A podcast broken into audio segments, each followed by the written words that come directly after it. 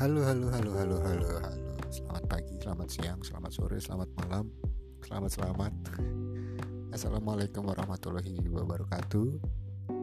Shalom, Om Swastiastu. Ketemu lagi sama gue di sini. At nyampahisasi, IG-nya bos, nyampahisasi. Oke, uh, sorry apa namanya. Uh, tadi tuh sebenarnya harusnya sih gue bikin podcast itu agak sedikit lebih awal sih sekitar jam-jam berapa? Jam 8 lah. Baru baru mau record gitu kan baru mau ngobrol lagi tes tes apa namanya cek sound cek sound lah ya kan? Secara kan uh, apa uh, ada clip on baru nih. Clip on baru tapi yang murahan bos gitu kan. Nah, terus ada telepon dari siapa itu. Adalah gitu ya tiba-tiba dia nangis terus dia bilang aku takut segala macam. Dan pikiran gue udah ke mana-mana dong udah suzon dong gitu kan. Ternyata uh, dia bilang uh, aku capek gitu kan.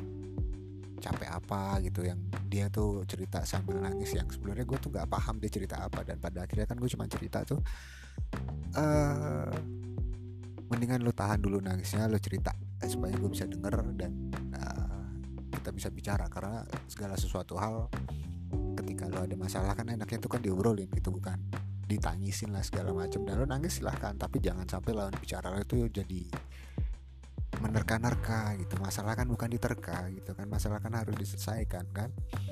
Nah terus ya udahlah. Padahal sebenarnya yang mau gue bahas tuh bukan tentang ini gitu. Dan akhirnya gue lewat aja lah.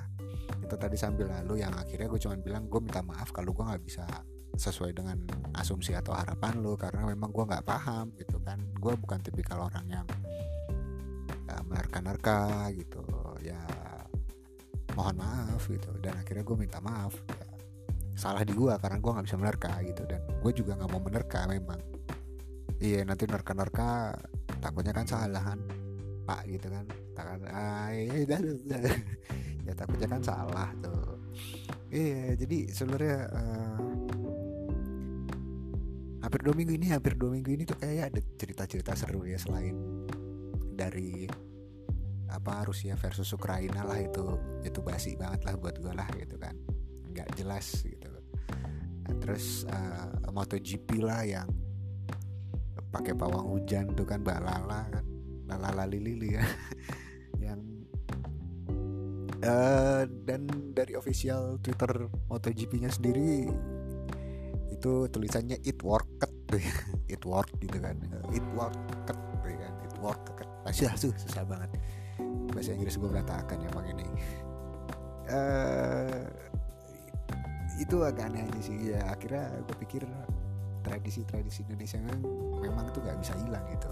Tradisi-tradisi Indonesia memang nggak bisa hilang nah setelah itu kan masih agak-agak sedikit flow dan pada akhirnya pada akhirnya pada akhirnya gue bikin podcast ini kan trilogi nih. Habis dari situ nanti gue bakal bikin podcast lagi yang kedua. Habis itu uh, podcast lagi yang ketiga. Nanti ada hmm, yang kedua itu kan uh, kenapa akhirnya gue sebut uh, gue ini menghimani menghimani saya ini mengimani Hindu. Kenapa? Itu tuh yang podcast gue yang kedua nih trilogi nih hari gitu kan. Yang ketiga tuh uh, kenyataan itu kan selalu pahit ya nggak sih? Nah itu nanti yang nomor dua sama yang nomor tiga. Harusnya yang tadi di awal gue bahas itu kan ya mungkin bisa jadi bahan yang nanti di podcast gue yang terakhir di trilogi yang terakhir gitu kan. Uh, cuman yang pertama ini yang pertama ini gua ngebahas tentang terima kasih. Ya terima kasih kepada kakak Dea OnlyFans. Terima kasih ya kan? Terima kasih banyak gitu kan. Saking aku saking apa namanya sampai uh, heboh gitu kan sampai viral dan OnlyFans tidak bisa dibuka lagi. Kacau kacau kacau kacau cantik loh sebenarnya. Ya kan? Auranya tuh ada memang. Wah itu pemersatu bangsa. Pemersatu bangsa. Kenapa bisa dibilang pemersatu bangsa? Semua orang lupa akan segala sesuatu hal dan membicarakan tentang dia dan uh, perbuatan yang dilakukan. Coba. Ya enggak kan begitu kan? Uh, wah ini di Twitter nih banyak yang cari-cari linknya gue aja nggak dapet gitu kan cuman gue tahu ya. Uh, terus sampai pada akhirnya banyak yang menyepakati bahwa kok abis dari podcastnya Om Deddy Corbuzier kok rata-rata uh, banyak yang ketangkep ya yeah, kan. Tapi kok ini pengalihan isu ini pengalihan isu soalnya ada tuh di daerah NTB itu NTB atau NTT lupa lah itu uh, ada tuh yang uh, korupsi 27 miliar tapi bebas tanpa syarat dan bla bla bla bla bla bla. Ya gue cuma ikutin berita. Uh, secara positif deh secara positif secara positif. Kan beda beda kasus nih yang satu kan tentang korupsi ini yang satu tentang pornografi ya enggak? Pornografi kan ada tim cybernya sendiri yang berurusi itulah dan terus apa namanya tim yang belusuan lah gitu yang nyobain nyobain mereka dulu habis itu ditangkep gitu sampai-sampai dibilang kalau saya mau ditangkep ya nggak apa-apa tapi kenapa saya harus ditiduri dulu? Kan kasusnya kan begitu dulu kan. Hilang begitu aja kan hilang begitu aja. Terus uh, apalagi tuh yang notabene nya kan uh, aplikasi-aplikasi yang ada nih aplikasi-aplikasi yang ada itu kan dikontrol gitu sebenarnya kan eh, data-data kita kan terikat gitu sinkron sama uh, apa yang kita biasa lakukan kita ngeliat apa gitu kebiasaan-kebiasaan kita kan sebenarnya ke, ke detect sebenarnya.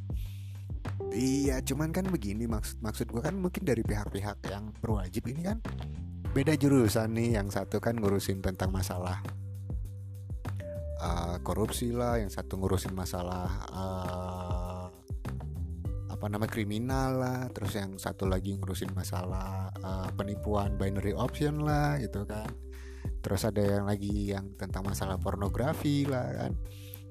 Bukan pengalihan isu sih kalau buat gue sebenarnya cuma memang apa ya uh, untuk pornografi itu gampang banget itu uh, PR mereka mereka untuk menangkap uh, apa namanya tersangka tersangka itu gampang banget gitu gampang banget. Dalam arti gampangnya itu adalah ya karena kebiasaan-kebiasaan dari handphone terus uh, banyak link-link yang disebarluaskan gitu kan. Padahal itu pemersatu bangsa pemersatu bangsa gitu kan. Ya kan? Semenjak kakak Gisel itu ya pemersatu bangsa kan. Dan akhirnya kan pornografi uh, bukan sebelumnya siapa sih oh lu namanya Cutari. Ya kan pemersatu bangsa gitu kan. Jadi kita nonton itu wah iya gila segala macam segala macam yang dibicarakan kan bukan permasalahan uh, kelakuan mereka atau dosa atau zinanya. Enggak kan? Cuman kan uh, kita berbicara bahwa wah gitu sedangkan kalau kita bicara tentang korupsi terus kita bicara tentang kejahatan kriminal yang anaknya digorok lehernya lah. Kemarin gue baca tuh di artikel. Ya terus uh, ada lagi gue uh, gue lihat-lihat di artikel di daerah mana gitu. Rebutan lahan parkir pak gitu. Rebut rebutan lahan parkir sampai siang-siang. Siang-siang. Terus udah nih bawa senjata tajam dua-duanya kan sampai pada akhirnya pihak kepolisian itu menembakkan senjata udara jeder akhirnya baru berhenti. Uh, ya pengalihan isu kalau gue bilang pengalihan isu bisa iya bisa enggak sih. Gue nggak bisa komentar untuk masalah itu. Cuman memang ada ketidakfairan sih di sini. Ada ketidakfairan itu kalau gue gue lihat dari hal yang positif dari uh, apa namanya uh, podcastnya Om Deddy ini itu kebanyakan rata-rata yang datang itu kan memang berbicara secara jujur terus terang. Dan uh, apa namanya ditonton berapa juta orang ya nonton podcastnya Om Deddy di YouTube.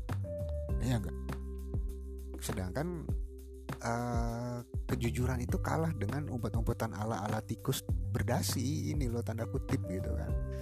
Ya notabene mereka nggak kelihatan kelihatan pak gitu. Mereka nggak kelihatan melakukan sesuatu gitu kan. Di situlah gue di semester 5 ambil jurusan hukum gue menganggap hukum di Indonesia ini nggak beres.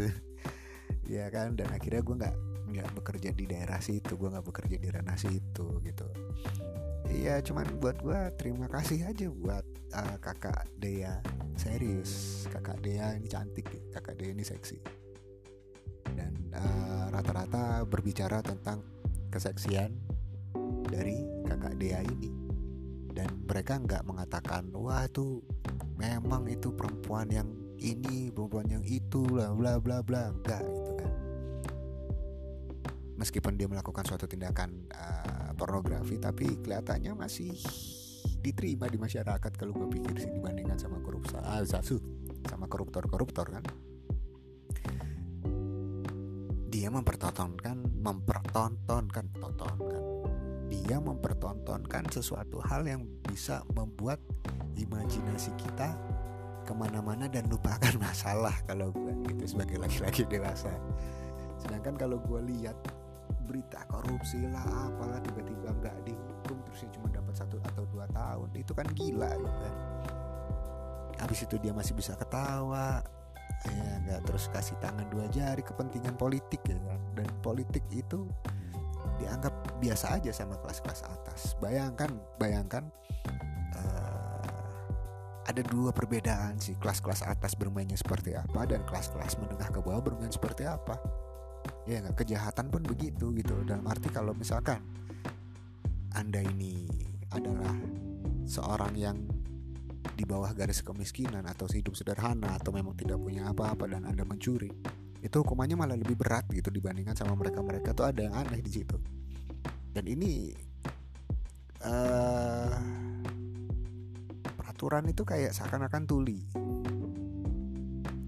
Kok bisa ngomong kayak gitu? Buktinya apa? Gitu kan. Ya gue bicara begini karena juga banyak bicara yang begitu dan kita juga lihat realitanya seperti apa gitu kan. Karena konteksnya begini uh, salah satu dari pihak uh, yang terkait untuk mengurusi masalah seperti ini mereka harusnya tahu kan gitu. Ini ini ini ini bukan bukan sesuatu hal yang dilempar ke masyarakat lagi. Bukan.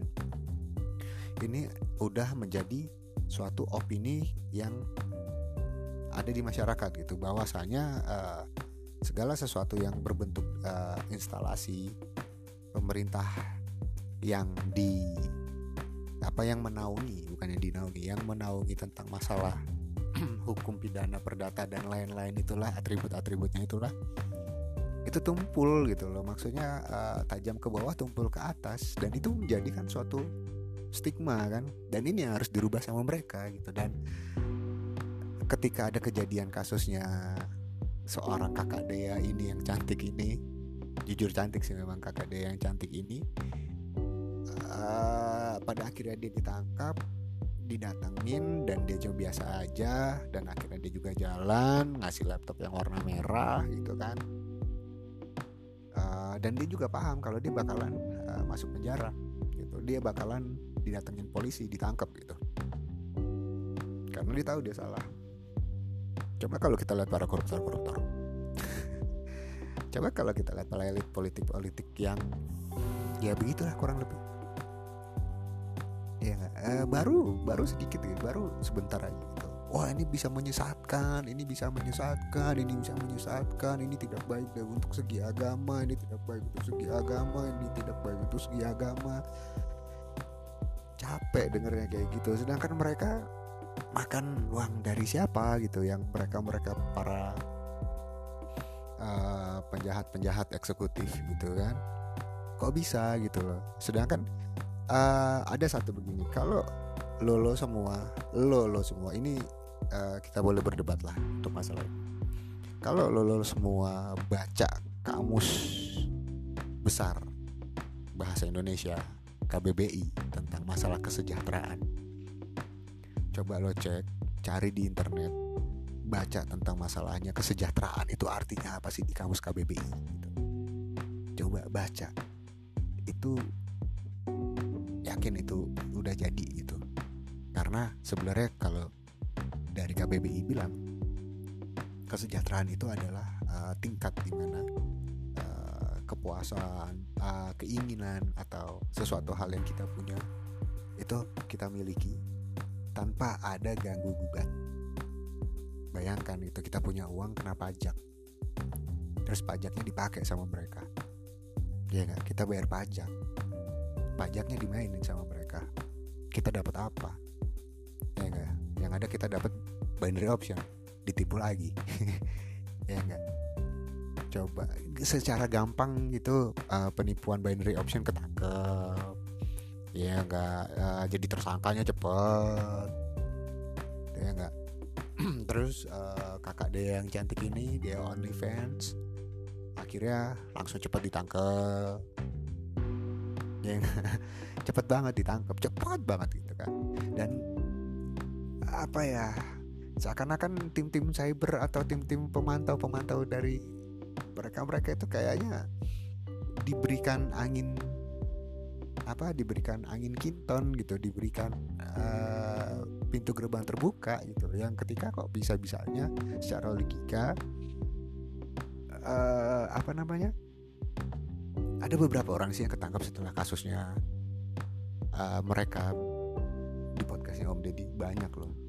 Cuman gara-gara kejujuran mereka mereka tuh jujur ngomong bla bla bla bla bla bla bla gampang banget ditangkap hmm, ya enggak enteng banget gitu kan? Maksudnya enteng banget oh ya lo udah kedakwa lo udah mengakui dan lo akhirnya masuk penjara karena lo melakukan suatu tindakan asusila lo melakukan suatu tindakan penipuan lo melakukan tindakan menggunakan uh, narkoba dan psikotropika gitu kan. Ya terus diuji nih sama tim-tim koruptor-koruptor. Ya enggak dan hasilnya gimana? Ya kan lo bisa menilai sendiri kan? Hasilnya gimana? Lo bisa menilai sendiri.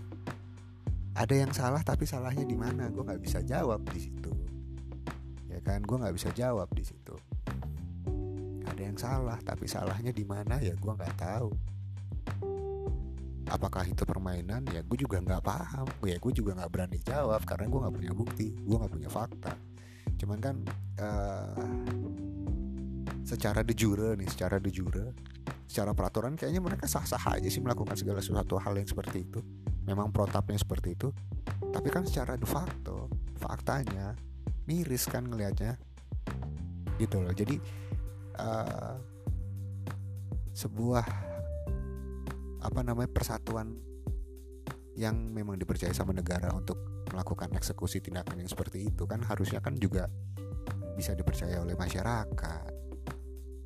Ya kan? Bisa dipercaya oleh masyarakat. Tapi kok stigmanya makin ke sini malah makin aneh gitu kan. Jadi gampang banget ada berita-berita kalau misalkan dari aparat kepolisian lah atau apalah yang melakukan suatu tindakan kejahatan. Ya sampai di situ terus ada sidang apa namanya sidang kode etik. Abis itu nggak tahu beritanya ke mana lagi. Iya kan tiba-tiba hilang begitu aja kayak ditelan apa ditelan ditelan dinosaurus mungkin. Kan gitu kan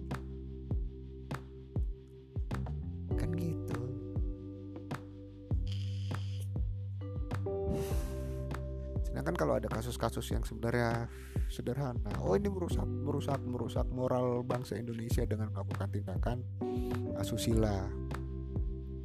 Mereka-mereka mengambil uang mencuri uang punya. Hasil upeti dari rakyat yang berupa pajak mereka pakai yang harusnya dipakai oleh negara untuk pembangunan daerah-daerah yang masih tertinggal di wilayah tengah dan timur. Mereka pakai dengan asumsi adalah bla bla bla bla bla bla bla bla bla bla bla bla itu kan juga merusak ya enggak dan itu membiasakan kepada calon pengganti-pengganti mereka juga melakukan hal yang sama ya enggak Apakah kita butuh reformasi? Atau kita butuh yang namanya revolusi?